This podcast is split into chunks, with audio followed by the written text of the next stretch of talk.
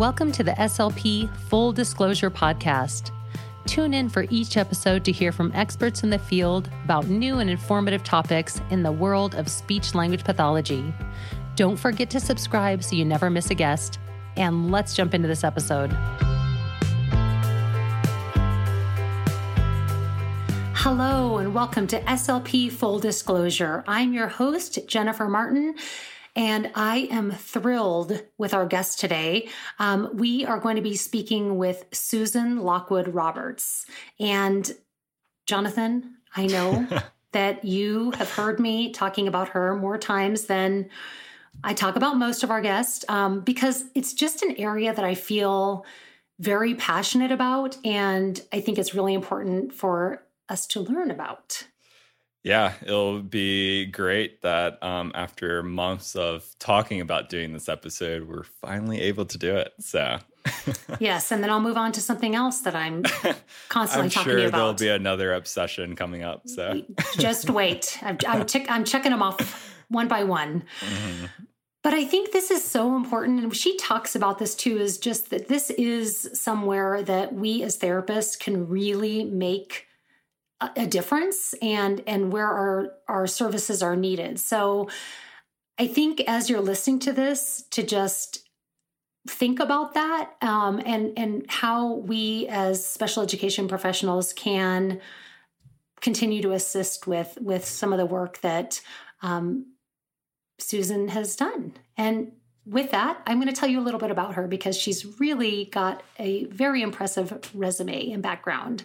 So, today we're going to talk to Dr. Susan Lockwood Roberts, and she is retired from the Indiana Department of Corrections and did that in 2017, where she was Director of Juvenile Education for 12 years.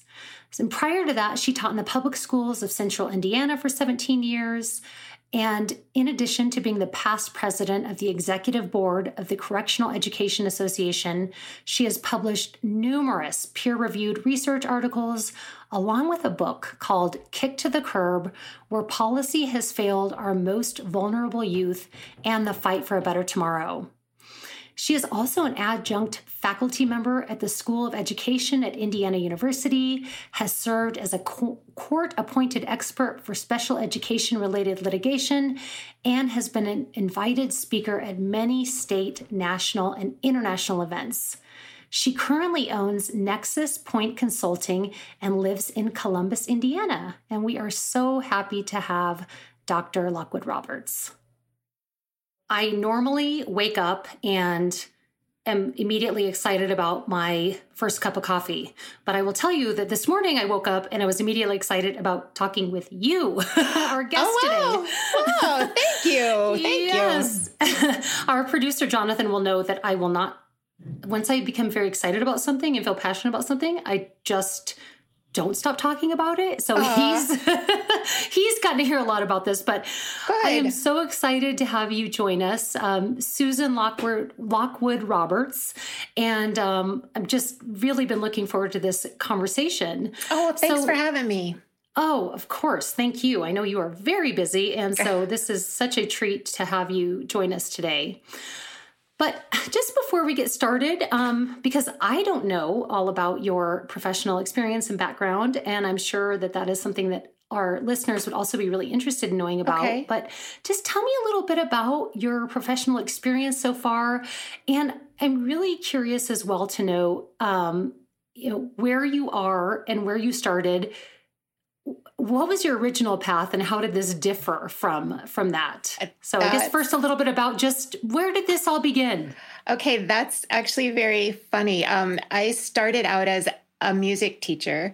Um, i went to school at ball state university in um, east central indiana. And my my career path that i wanted i wanted to teach vocal music and you know have do high school musicals and all of that, you know, all the things that go along with that. And that's where I started. I started out as a teacher in public schools. Um, and then, so over the years, about 17 years to be exact, I taught music, um, both elementary and um, secondary vocal music, but then elementary general music. And while I was doing that, I worked a lot with students with special needs. And so I just really started to um, have a, I mean, just a, a real, um, I don't know, calling, I would say, to do more with kids with special needs. And so I went back to school and um, got my special ed teaching license. And while I was doing that, I did a practicum at the Indiana Boys School, which is a juvenile correctional facility, Indiana, in Indiana at the time. And so then I started working with youth um, who were incarcerated, and many of whom um, have been identified for special education. And so um, shortly after that, I got my special ed license, and uh, a position opened up to teach special education courses there. And so I um, applied for the job and got it. And then for the next 17 years, I was either teaching, um, I taught for four years inside the juvenile correctional facilities, and then um, I had gone on to become, you know, get my administrative licenses. And so um, I became, eventually became a statewide uh, school administrator for the Indiana Department of Correction and oversaw the, the education programs for the, the students, the youth who were incarcerated within that agency. Wow, that is such, uh, I love those types of stories where it's, and this just goes to show it's sometimes what you think you want to do and what you end up doing. And, and I, we work with a lot of new grads who are just certain, like, this is what I want to do. And I oh, always yes. try to explain to them that it may be now, but that doesn't mean that that's what you're going to do forever.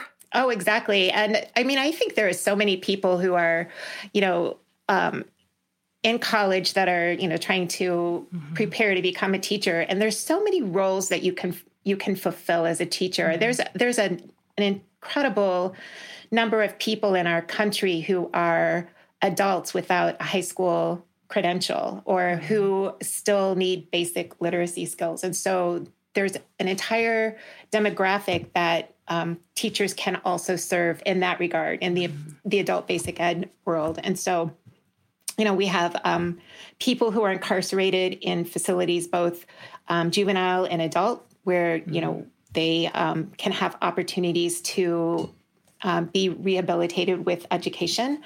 And mm-hmm. then, you know, we have our public schools. So there's there's a ample need for for educators you know and lots of different ways that you can um, be used as an educator mm-hmm. absolutely and it's just so valuable they're all valuable oh absolutely and, yes um, so i'm curious did you ever use your music degree Yes, um, I taught music for 17 years. So, um, most definitely I did. Um, and I didn't use it when I was um, teaching in the prisons or in. You okay, know, that's so, what I was okay. thinking. Yeah, okay, yeah, yeah. So yeah. no, I. So no, yeah. so um, no, I didn't use it there. Um, uh-huh. I was more. My role was either as a special ed teacher or an administrator. Mm-hmm. I just asked that because, and I'm sorry, I should have been more specific. Okay. but um, yeah, I asked that because I you know, have worked with several younger children, and I know that music therapy is becoming uh, really. Yes uh, just so much more is known about it. And I honestly, at first, kind of thought, why is this child getting music therapy? And it was incredible the difference it's, it made in some of these lives. It it actually it does very much so, yeah. and that it's actually one of the reasons why I um, pers- pursued special education because many of the kids. The, the children who were coming to my elementary classroom mm-hmm. um, were were students with special needs. Um, um, we had quite a few children in our building who were receiving services because of autism. Mm. And music was hugely helpful mm. for them um, to just kind of come out of themselves and express themselves mm. and communicate. And that was something that was just really, um, I just, I loved that. And when I first graduated from high school and wanted to go into music, um, there were just a few programs that um, were for music therapy. Mm-hmm. But you're right, more is known about it now, and it's more prevalent, and there are more mm-hmm. more programs. But I might try to do that today if I were, you know, starting out again. I mm-hmm. might look more into doing music therapy. Yeah, absolutely. And I'm just impressed that you are musically gifted because I just feel like that's another area where there's a lot of things I think, oh, everybody can learn this. And I know that music is, you know, if you put enough time and effort, but I do believe there are just some people that are born um, ingrained with those skills. So I'm hmm. I'm very impressed with oh, that well, as well. Thank you. Thanks. Yeah. Um, and so I came, I became familiar with you um, through an organization called CEA. And I would love to know, I think once I came upon this and learned about this and what this organization stood for, I was, it's almost once you know, you can't unknow. Right. Um, and so, can you tell us a little bit about your role with CEA and what the organization does? Yes, um, absolutely. We had um, CEA is the Correctional Education Association, and it's been in existence since 1930. And the mission of CEA is to empower our members to provide transfer, transformational learning opportunities. And so um, our tagline is transforming lives. And so the whole idea is um, our organization is made up of professionals who work inside correctional settings. Maybe they're providing education services in a jail or in a detention center or a prison. You know, any air, you know, any um, um, setting where you know the the people are incarcerated. Mm-hmm. And so there are a lot of us out there. And so we um, have this organization, and the whole idea is for us to serve our members through um, professional development, through networking, through we offer accreditation so we can accredit correctional education programs. Um, just to like help show their validity to you know other other entities um, so those are the kinds of things we do. And I was introduced to CEA back in 2004, and I had just started as an administrator with the Indiana Department of Correction in the schools there, and and it was just an outstanding um, just great for me because I was able to network with other people who did what I did. You know, it's not like not everyone will walk in a prison and teach, you know? And um, so it was good to like come together with people who knew, like we all knew what we did, but and understood what we did. And um, so over the years, I just remained involved with them. And then um, from 2018 until just last summer for um, 2020, I was the president of the executive board for CEA. And now I'm um, I'm serving my last year on the board as the past president. And um, that's that's my role. that's what I do. Well, and I encourage anybody who works in education or works with youth to go and check out this website because I was very impressed. And I will tell you, and I don't just say this because I'm speaking with you, but everybody that I have come in contact with that is part of this association has been so helpful, so knowledgeable. And it just really feels like I, and I just love the mission, and um, we'll talk more about that too. But I encourage everybody to go and and check it out. And I was saying to Susan, I'm, I became a member, which it's very reasonable membership, but got this incredible book of just research and in in in studies um, mm-hmm. in the mail. And I was thinking, oh wow, is this part of my membership? And it just yes. It, so anybody who you know, it's this is a feel good but it's also here's the data that that supports a lot of the work right. that you're doing so so yes we have a lot of resources on our website and then mm-hmm. um, we just now our our new president of our board um, kim barnett barnett um, has put together um, a new platform where members can correspond with each other and say, you know, I have this question or this mm. problem, and does anybody have any ideas or can you point mm. me in the mm-hmm. right direction? And so that's been really helpful too. And more and more of our members are starting to use that. And so, um, yes, we have a couple of conferences each year and get people together. We have, you know, regional conferences, state conferences. It's just a way to try to connect, again, get us all connected so that we can work together and share ideas and and share the research, share the knowledge that we know about best practices and what works inside um, inside those settings. Yeah, and I think many times it feels like this very niche group. But yeah. if you start to look at, and, and it is mm-hmm. definitely, mm-hmm. but when you start to look at the number of of people that are in corrections oh, and right. in it's it's really it's a huge population, and right. um, so it's it's it is niche, but it's also um, yes a need and, you know and unfortunately unfortunately it's a huge population we yeah. have you know we have a you know america incarcerates way too many people mm-hmm. um, and the thing that i think a lot of people don't understand is that of all of the people that are incarcerated, at least 95% of them are going to be returning to the community. Mm-hmm. And so it makes all the sense in the world to prepare them for that and through mm-hmm. education and job training and and all of the things that that we can do to help them so that they can actually come back in a way that they can re-enter their their communities and be mm-hmm. um, be productive successful citizens because I, that's what you want from your neighbors you want the people in your community to be productive and successful and so um, this is what that's what we're trying to do transform lives is what why we have that tagline. We'll be right back to our interview. We just want to take a brief moment to shout out the company that makes this show possible med travelers. If you are a therapist interested in traveling, visit medtravelers.com to explore the amazing benefits that Med Travelers has to offer featuring short and long term contract opportunities at leading facilities across the country with higher earning potential, W 2 employee status, and a flexible schedule. Med Travelers is your advocate for career success. Visit medtravelers.com to begin your travel adventure today. And now back to the show.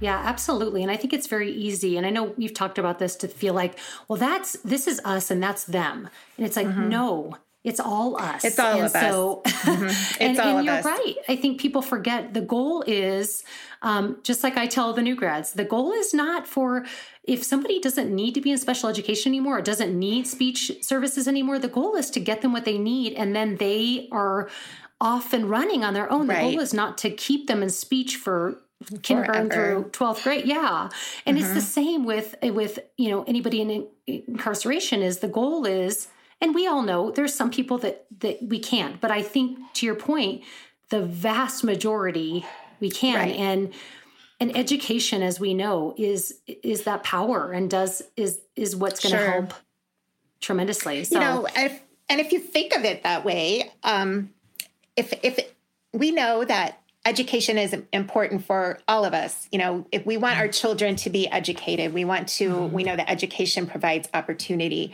and so if it's important for people outside the fence of course mm-hmm. it's important for people inside the fence the same i mean the same rules apply you know the more education you have the more opportunity you have so mm-hmm. absolutely and the goal too is that if they're coming back into society then you don't want to them right. to go you know you the recidivism right. rate is and right. so again it, being able to provide those resources correct um, yeah so i would love to just dig in a little bit more about what your job looked like while in corrections i think this is something where uh, it's kind of the the mystery to a lot of us is sure. what does it look like in there but before um, we start mm-hmm. with that what i want to make sure i'm using the correct and appropriate terminology. Okay. So what um, you know, is it in, you know, when I grew up it was juvenile detention centers. What what's mm-hmm. the correct terminology? So lately it ha- it was when I um, entered into um, the agency into Indiana Department of Correction. We called it juvenile correctional facilities. Okay. Um, now it's more people are moving the language more toward youth. So instead of mm-hmm. juvenile, using youth. So yeah. um, if you think of a youth detention facility, that is like an adult jail where people are there waiting to see the judge or you know with with the youth they're waiting for their case mm-hmm. to be mm-hmm. adjudicated um, so once they have seen the judge and if it's determined that they need to go and and um, complete a program of some mm-hmm. kind then that would be um, youth um, correctional facilities.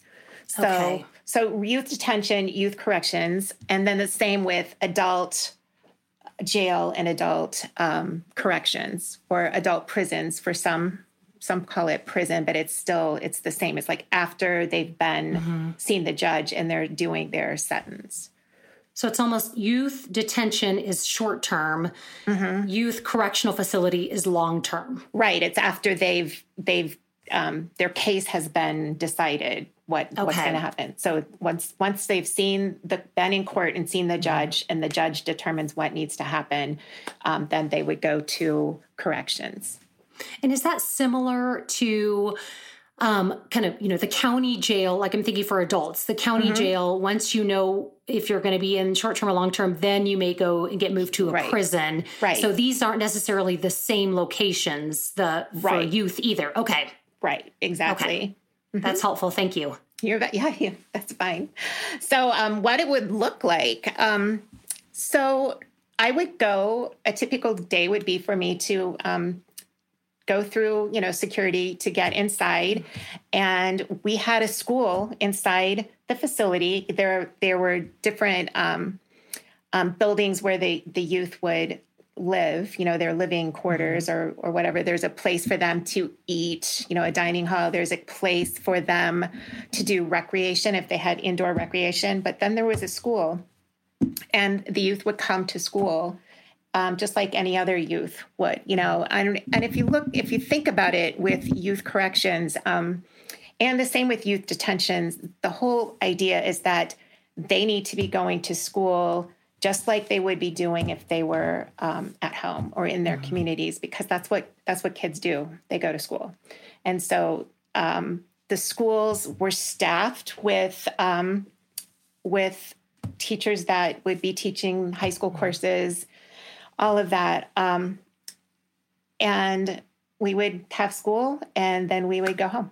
And so you know it's just in a different place. And um, definitely some different things that we would have to do. We would have to um, um, be careful of the types of materials we use things like that to make sure that everybody stayed safe. So it's not like we have scissors around you know things that you don't really keep it you pens you know um, things that we kind of take for granted but we would limit that in in a um, in a correctional environment so but other than that that's school And do they do, is it like a one room schoolhouse? And I know you, you can speak mainly for your facility, but is it, you know, are they changing subjects with their multiple teachers throughout the day and there's electives, or is it more that there's one teacher going through?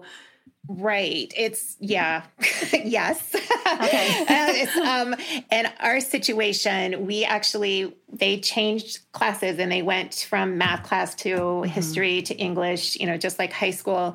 Um, but in some detention centers where it's just you know a small number of kids in a small space, they might have a place where they do school you know mm-hmm. and then mm-hmm. you know depending on how it's set up and who's you know who's running it you know mm-hmm. it might be that one room kind of schoolhouse where they're they're trying to do all of the things in one space.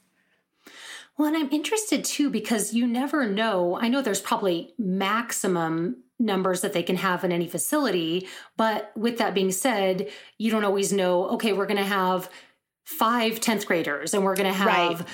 20 eighth graders. So, how do you organize by grade? Um, well, we do some intake assessments when they come, you know, when they come to us, and we um, we we get their school records from previous schools, and lots of times they had dropped out of school. So, you know, we're trying to fill in all the things that we have that we can we can bring together to try to get a sense of where the student's achievement level is. Mm-hmm. And so, um, you know, all, like I said, we're just kind of trying to fill in all the gaps and figure out mm-hmm. what the student needs. And then we just go from there. Lots of times we might have someone who's 16 years old, but hasn't finished his freshman year or doesn't have enough, doesn't have enough credits to, mm-hmm. you know, move to the next the next level. And you know, I- it's, it's kind of sad because you know we would have kids who their peers, their age appropriate peers, probably are juniors or you know or seniors or whatever. But when they come in, they're like, "I'm a freshman. I'm taking ninth grade English," mm-hmm. or it's like, "Yeah, because we don't have you don't you haven't completed ninth grade English, mm-hmm. or you mm-hmm. haven't." So um, you know, we we would just get them started, try to meet them where they were, and then you know help them get as far as they could while they were with us. Gosh, I'm just thinking through this as you're talking, and I'm thinking. Um, you know, I'm sure on one hand it is hard to say, yes, you're this age, you're going to be with this group because, you know, developmentally or skill mm-hmm. level, this is where you're at.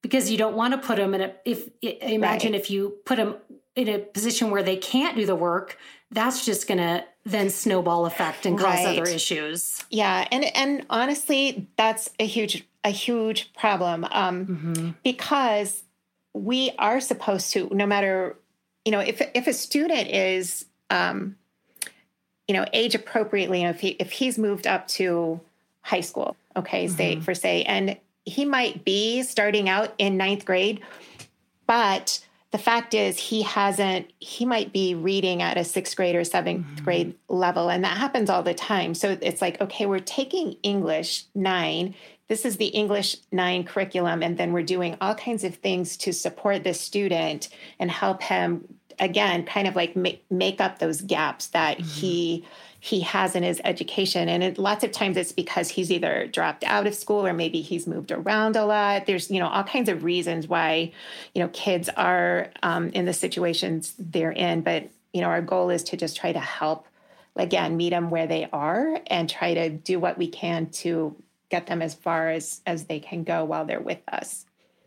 And in many ways, you think that would be great for all schools, whether corrections or not. Right. You know, right. It's, mm-hmm. and I'm just curious. You brought up something I hadn't thought about it because I know I think most states you can legally drop out at 16 is what it is. Right. And I think in Indiana, I believe they raised that now. Like I think, I think it at one time it was 16 but then i think now it might be 18 mm. i i mean my kids are out of high school so mm-hmm. but um but then also like some states are also attaching things like your ability to have a driver's license mm. you know being hmm. enrolled in school and all of that so um there are all kinds again it's it's really interesting how various states and jurisdictions mm. do mm-hmm. things differently but at the end of the day they do have to you know follow the law as far as com- comp- or um, compulsory ed, you know, making sure that kids are in school. So even if they're in a place where, let's say, if they weren't incarcerated and they were 16 and they could drop out, if they end up in corrections, is it or if they say, "Well, no, I'm I dropped out," does it is is it not an option? You're going not to an op- yeah, okay. not an option. Nope. Okay. so like I would like to opt out. No. Uh, no. Sorry. Sorry about that. um, and I'm just curious too, because you know, one of the things when I said once you know, you can't unknow, and doing looking into this, and again, this is an area I'm really interested in, and in looking at the data and this the numbers. I, and I was reading somewhere that you know up to sixty percent of of youth that are in corrections have an IEP, yes. a learning disability. Um, so, what does that look like from a special education standpoint if they're in the correctional?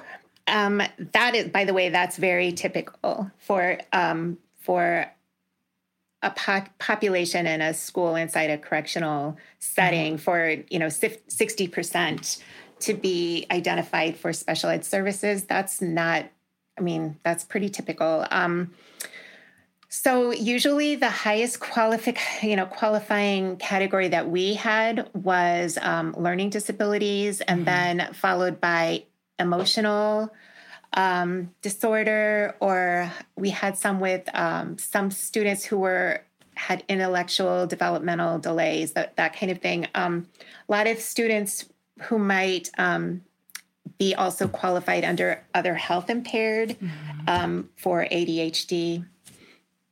So things like that. Um, it's it's very it's it's one of those things where if you look at prevalence in a public school and kind of how the categories are in public school, that prevalence it's it's pretty much the same, and just magnified in a correctional setting. Um, and it's a lot of the the kids have um, have struggled their entire life when it comes mm-hmm. to education. And so it's just, you have a lot of those needy kids all in one place, unfortunately. Yeah, and it's it is one of those where it's like you know causation correlation. What you know where it's. Yeah.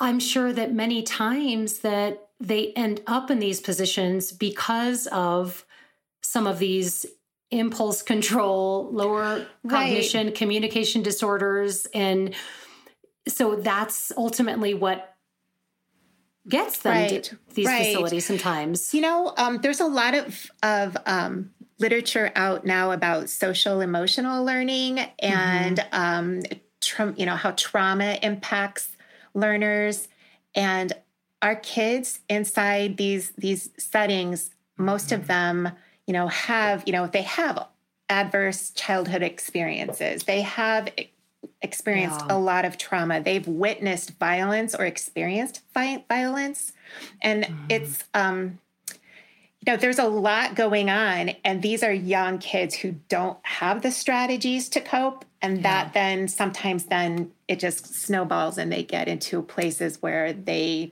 they just they do things that they shouldn't you know i know and it's this is one of those instances where i know life isn't fair but you know some of them it is these you know adverse right. childhood experiences it's just right out of the gate and right. it's like what they know it's, yeah. Yeah. It's what they know. Um, that's, I wrote about this one time when I said it's like their normal is not mm-hmm. even close to what normal is for mm-hmm. many people. And so if, if all they know is violence, if all they know mm-hmm. is um, anger, if all they know is substance abuse, you know, what can we expect? You know, yeah, absolutely. What's going to happen? Yeah, and so much it's it's one also one of those things where it's like it's not fair, but uh, it, you know life is not fair, but that so many of those those you know, critical beginning, you know.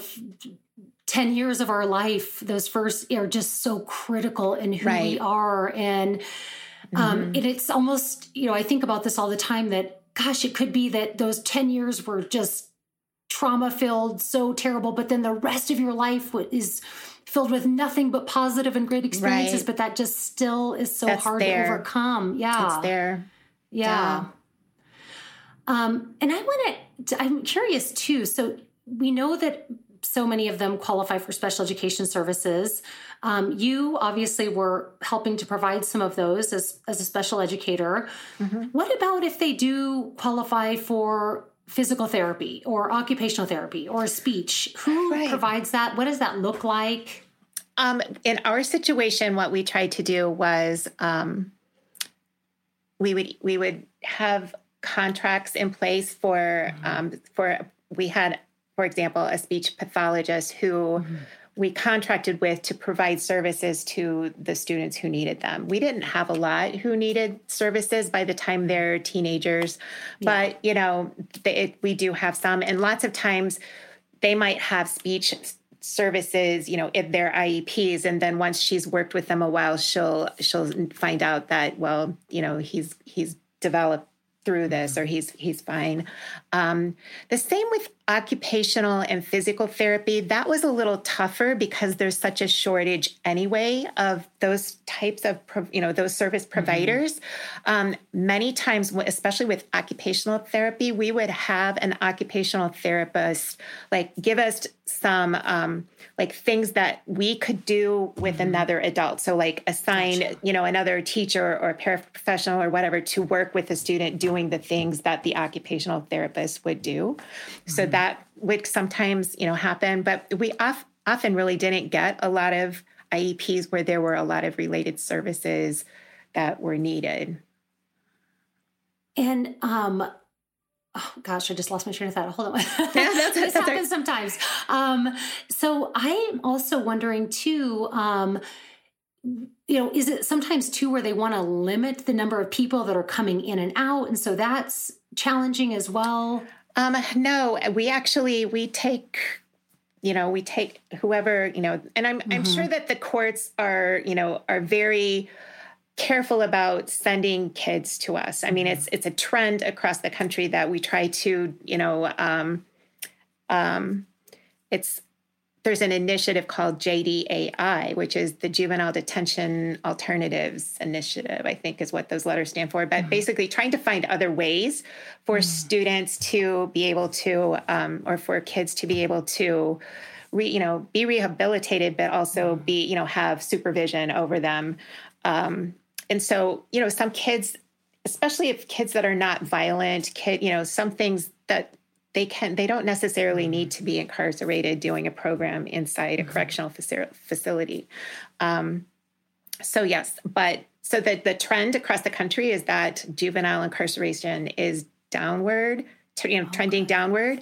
Um, however still i mean it's like we get whoever we get you know if, if we're in mm-hmm. you know if we have a correctional facility and a school inside it's like the, the kids come when they're they're t- they're incarcerated and they come when they when they're told to. So yeah, and it really, I mean, you know, when you're saying this, I'm thinking, I'm so glad to hear that some changes are being made because that should be the last resort. Because if somebody right. doesn't need that level, right? I imagine that that could have probably exacerbate things and make them worse. Where right. it's like if we had gone this direction and provided that rehabilitation right. support, mm-hmm. now we've just Right. You know, there there are, there are definitely kids who need need to be in, mm-hmm. you know, some kind of a, a structured, supervised, you know, environment mm-hmm. and at the same time be be re- rehabilitated in that environment. So, mm-hmm. you know, definitely rehabilitation is is the bottom line. Um, but there are some kids, you're right, that don't need that much stru- mm-hmm. structure, that they don't need that much oversight. Um, and, you know, given this chance to be rehabilitated in other ways. Well, and that brings me to another question. This is the thought I lost that came okay. back. I'm always happy when that happens. Usually it's like two in the morning. I'm like, comes around. Oh, I will call Susan now. I'm sure she'll be excited to talk with me.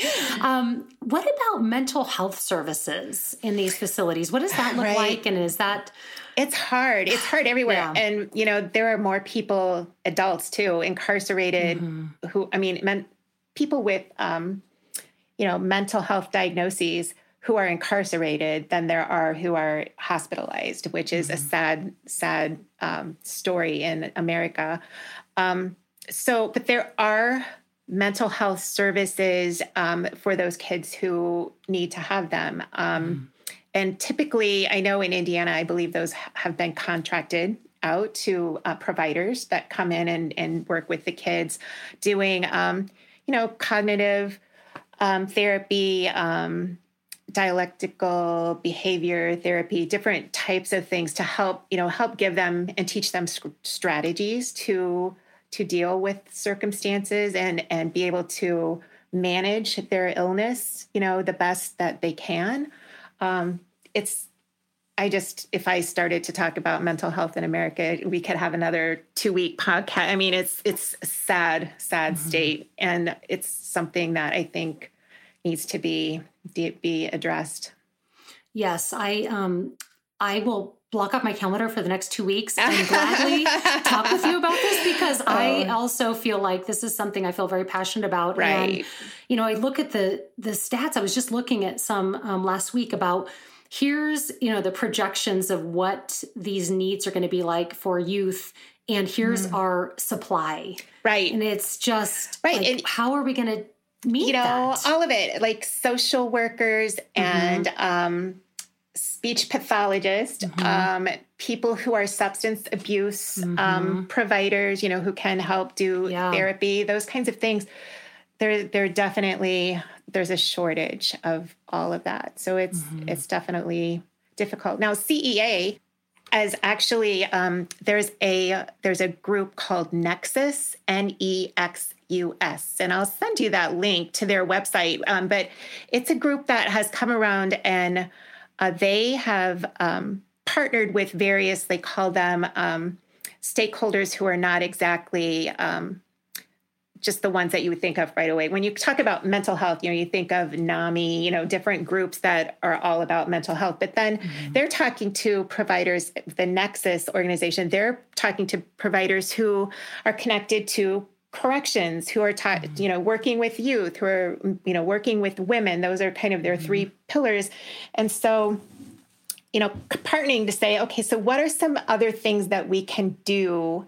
You know, bring these partners in and talk to us about these problems and what are some potential solutions. So I think I'm really proud of CEA for being involved in that collaboration with with Nexus because of the mental health, mm-hmm. this huge gap and need for for being able to problem solve around that.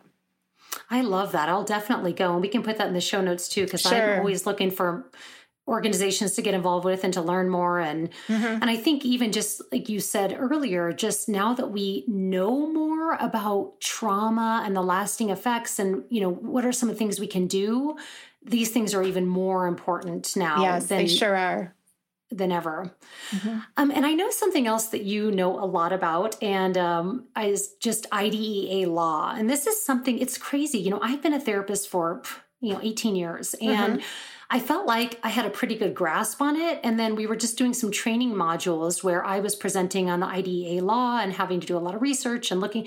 And I realized there's a lot I didn't know. And it was a very good educational experience. Mm-hmm. So I wanted to ask you, um, you know, as we know, so many of these kids have the youth in the facilities have an IEP, learning disability.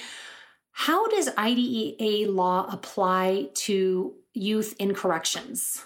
The same as it does in public school. So if I have an IEP in public school and I come to school inside a correctional facility, I qualify for services there as well. Mm-hmm. So the the responsibility for for um, providing those services resides with whoever's providing education services. Um, so in some jurisdictions it might be the local school corporation also provides services education to the um, the kids who are incarcerated it might be like in indiana we had in the corrections facilities we the state of indiana actually hired teachers to provide education services so the state was in that regard was responsible for making sure that um, not only were education services provided but also that we met all of the the criteria for um, delivering special education as well for those who qualified.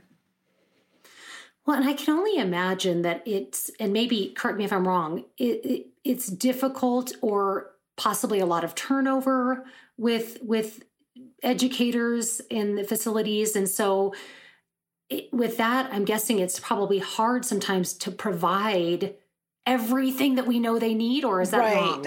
Um, it can be. It can be okay. very, um, very much so. And so if I'm a, I'll just put it this way: if I'm a public school superintendent, for example, you know, in charge of the district, I might need 10 physics teachers, you know, to mm-hmm. be in all of my schools, and I can only find five.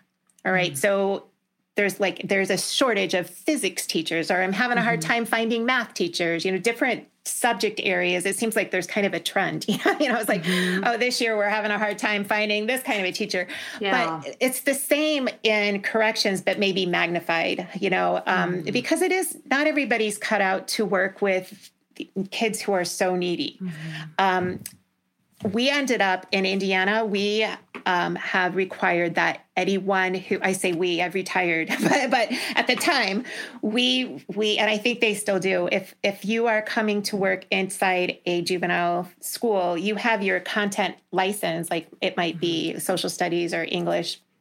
But then you also needed to either have a special education license as well or you had to, as part of a condition of employment, you needed to get the emergency special education licensure and then finish what you need, the courses that you needed, so that you could become both.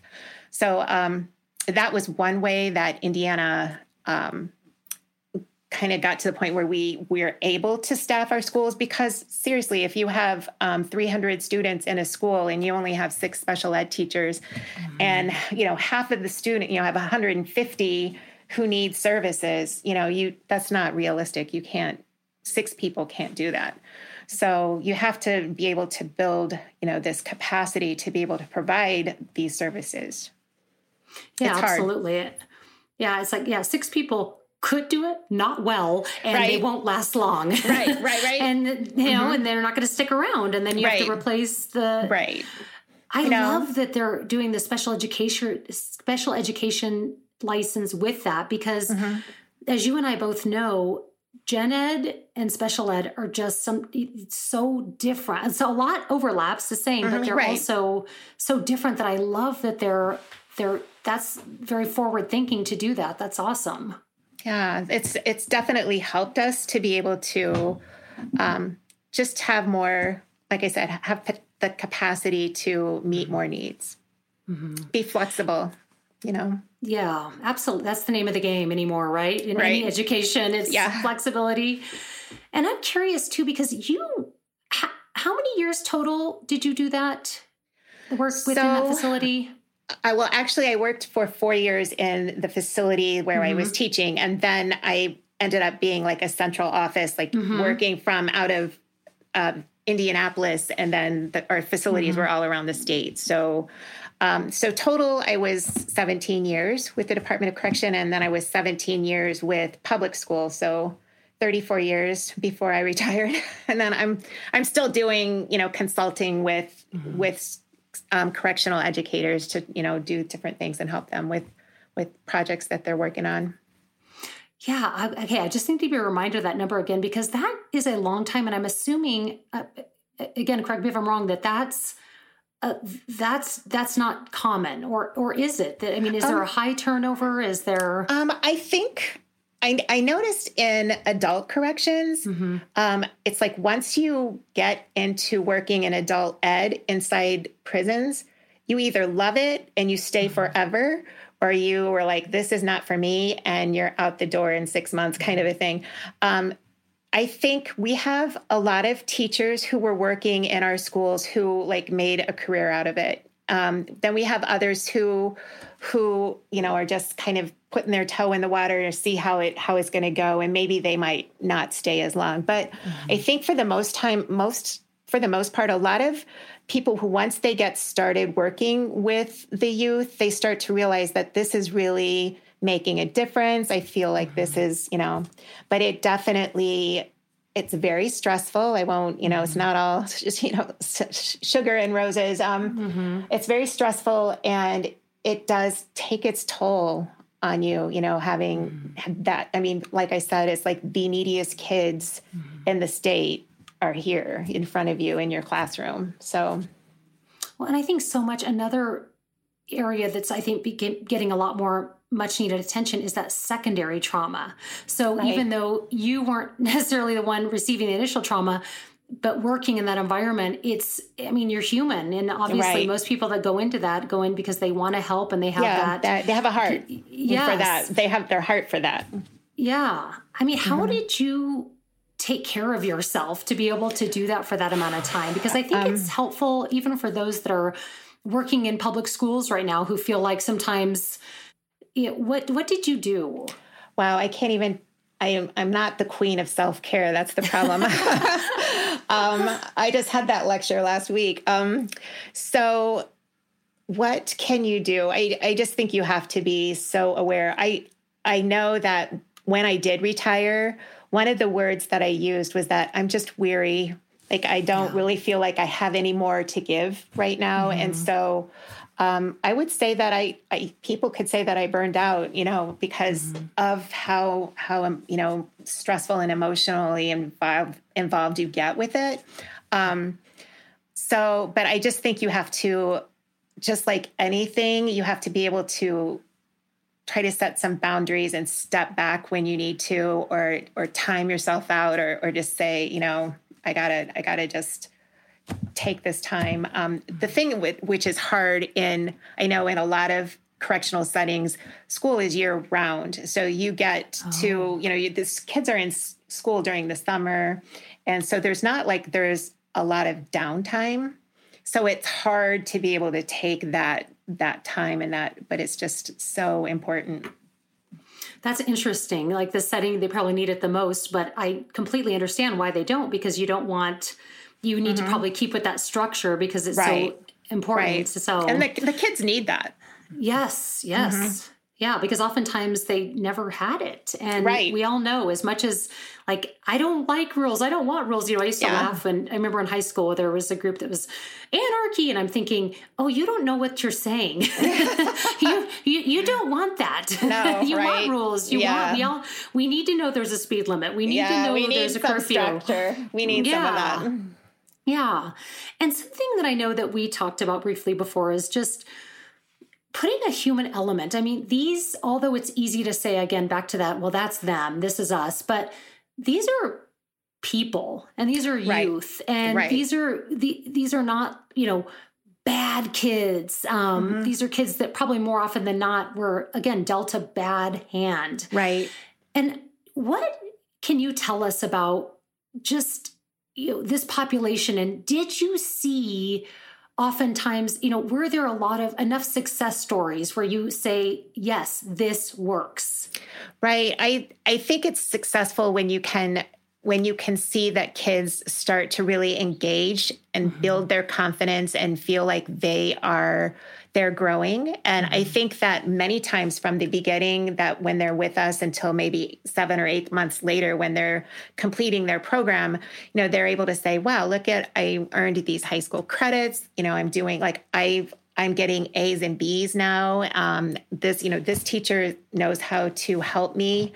Um, there is taking the time. You know, we can't expel. There's no place to expel mm-hmm. them, right? So it's like we we got to make it happen with them, mm-hmm. and that's what's really great about it because then they see that we are going. We're here. We're not going to let you go anywhere we're gonna i mean we're gonna be here and help you and help you get move forward so that in itself is really really um, I think that's what I liked about it the most the rewarding part of being able to see them progress while they mm-hmm. were with us.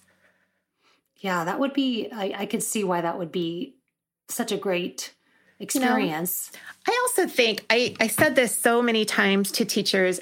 Um, it's like, what if this were my kid? Mhm. You know, I would want if if one of my kids somehow got into a situation where um, she became incarcerated, I would want some really good, caring, loving people on the other side of that fence that could work with her and connect with her and help her see, you know, what kinds of things she can do to like move forward from from this this what could be, you know, just considered just a to- totally awful experience.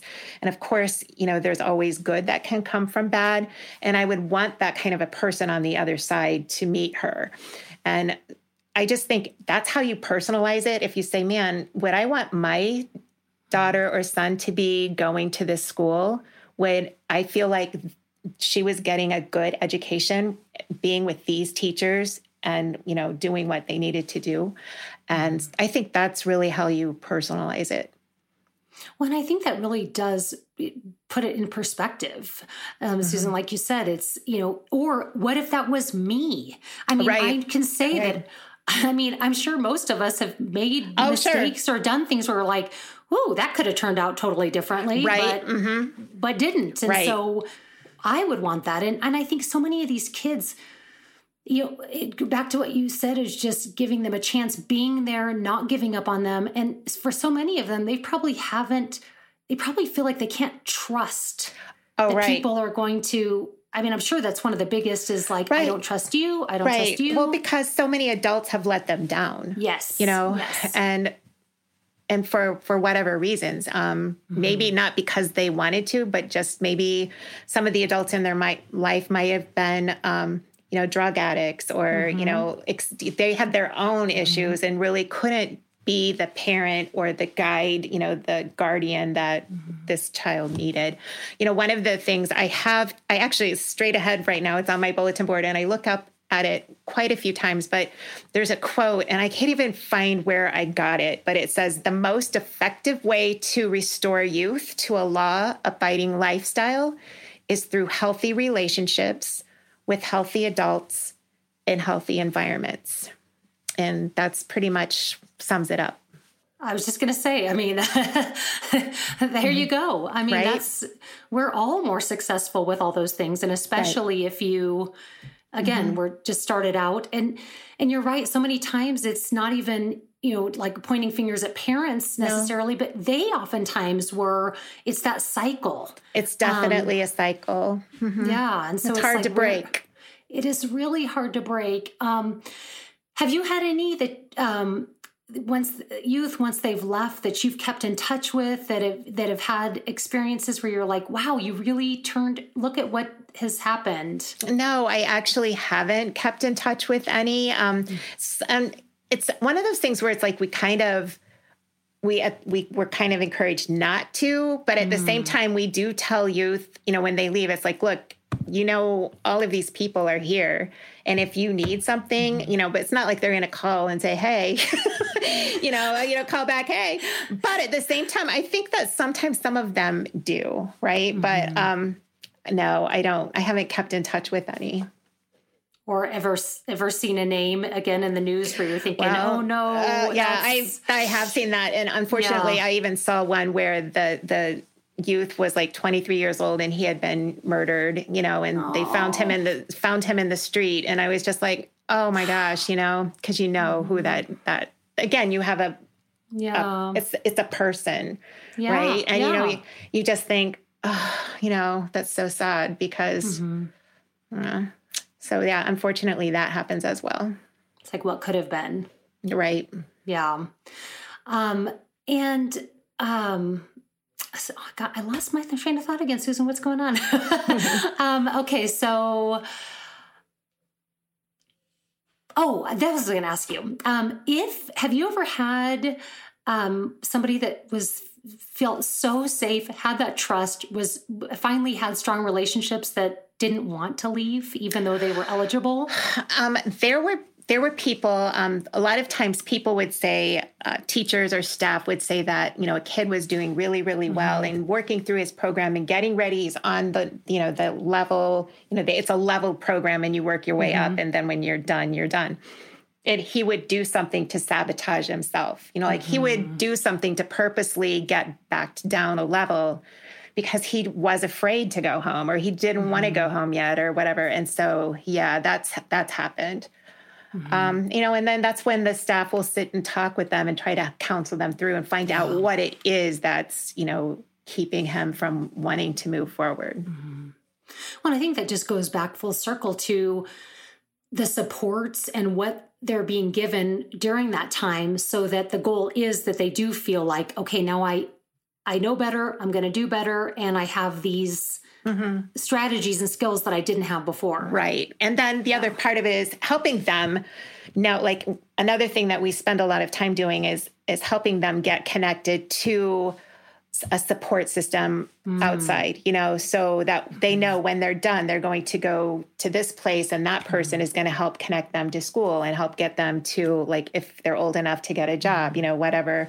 So having that confidence to know that, oh, I can do this and we we have a plan here. We've mm. talked about all these things and this is these are the next steps. So yeah, and that's I when I was reading a, a, lot about this, that was by far like the two things that they said reduced recidivism mm-hmm. were what they were getting while they were in mm-hmm. corrections and what supports they were set up with when they got yes, out. right. They have to have mm-hmm. they have to have a plan. I mean, we all do, but especially mm-hmm. kids. You know, kids need to have have and they have to be connected to an adult who who can really help them navigate mm-hmm. what's next. Um, because sometimes the adult in their family or in their life isn't able to do that and so it's it's good to know that they can you know connect with this person ahead mm-hmm. of time and, and then be able to connect on the outside yeah absolutely and one last question i just i recently just saw i was at a career fair and it was interesting mm-hmm. because I saw for the first time, and it was a medical career fair therapist, whatnot. And there was a booth set up uh, where they were hiring for corrections. I don't know if it mm-hmm. was youth or adults, but I had not seen that before at a career mm-hmm. fair. And I really wanted to go over and chat with them, but I didn't get an opportunity. So if somebody is listening that thinks, wow, this may be an area I want to go into, what are your suggestions that wow what would you recommend? I would um I would find out depending, I mean, if they want to work with youth, I'm assuming. Mm-hmm. Um, yeah. Yes, I would go to the county like look to find out where the county detention center is mm-hmm. like you know sometimes um, it might be that there's one detention center and it's kind of in the county seat you know where they're like the biggest place um, but find out like go there and ask about it talk to the people there um, ask if they can you know shadow somebody you know for um, a day or two to see what it's like and mm. observe um, it's I'm sure that there are opportunities to do practicums. That's how I got mm-hmm. involved. You know, I um, I needed to do student teaching, but I was a grad student, so they don't call mm-hmm. it student teaching; they call it practicum, I guess, because that sounds cooler. I don't know. I don't know.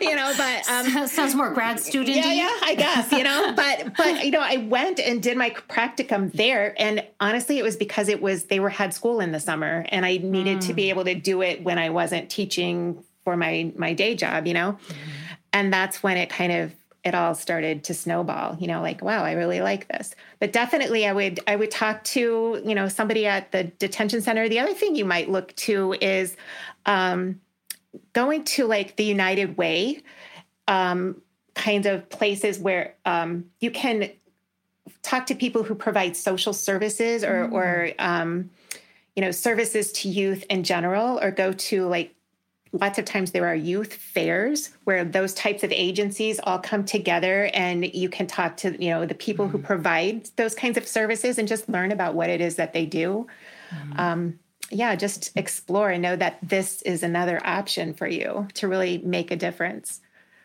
yeah, and I don't think it's one that's talked about no. as much as like no. It's like, know, have like, you ever thought about teaching yeah. it? right? I nobody ever. I never thought I would be you know working in corrections for 17 years, but it was a wonderful career. Yeah, and it's needed, and it mm-hmm. is definitely not for everybody, but for the right person, I could see mm-hmm. it being just an incredible opportunity. Right. So yeah. Well, I cannot thank you enough. You are just, I, I, really, really enjoy speaking with you and learning from you. I think you're oh, just. you're welcome. It's, uh, it's fun. I, obviously, I talk about yeah. it. I, have, I have no problem talking. Yeah, no, I love it. And I think this is so important for people to learn about and know about because you don't know what you don't know. And this could be right. something that sets somebody on a different career path. So. Wow, I sure hope so. We, yeah. we, we really need people who can be committed. So. Yeah. Yeah, and check out CEA. We'll put that information too in the sure. show notes. I again, I've been beyond impressed with with what that membership gets and just the amount of knowledge and resources. It's it's been really uh, a cool group to well, that's be part awesome. of. Well, I'm glad about that. Yeah, that's good. Yeah, good. Well, well, thanks, Susan. Thanks. It was good to talk with you. Bye you now. You too. Bye. And that wraps up this episode. Thank you for tuning into SLP Full Disclosure. For more information about this episode, check out the show notes on our website at medtravelers.com slash SLP full disclosure. And don't forget to leave us a review and subscribe so you never miss a guest. Are you interested in becoming a travel SLP? Visit medtravelers.com to learn more and explore the exciting opportunities we offer at top level facilities across the country. Also, a special thanks to Jonathan Carey for producing this episode and Aiden Dykes for the music and editing. And as always, this episode was powered by Med Travelers. See you next time.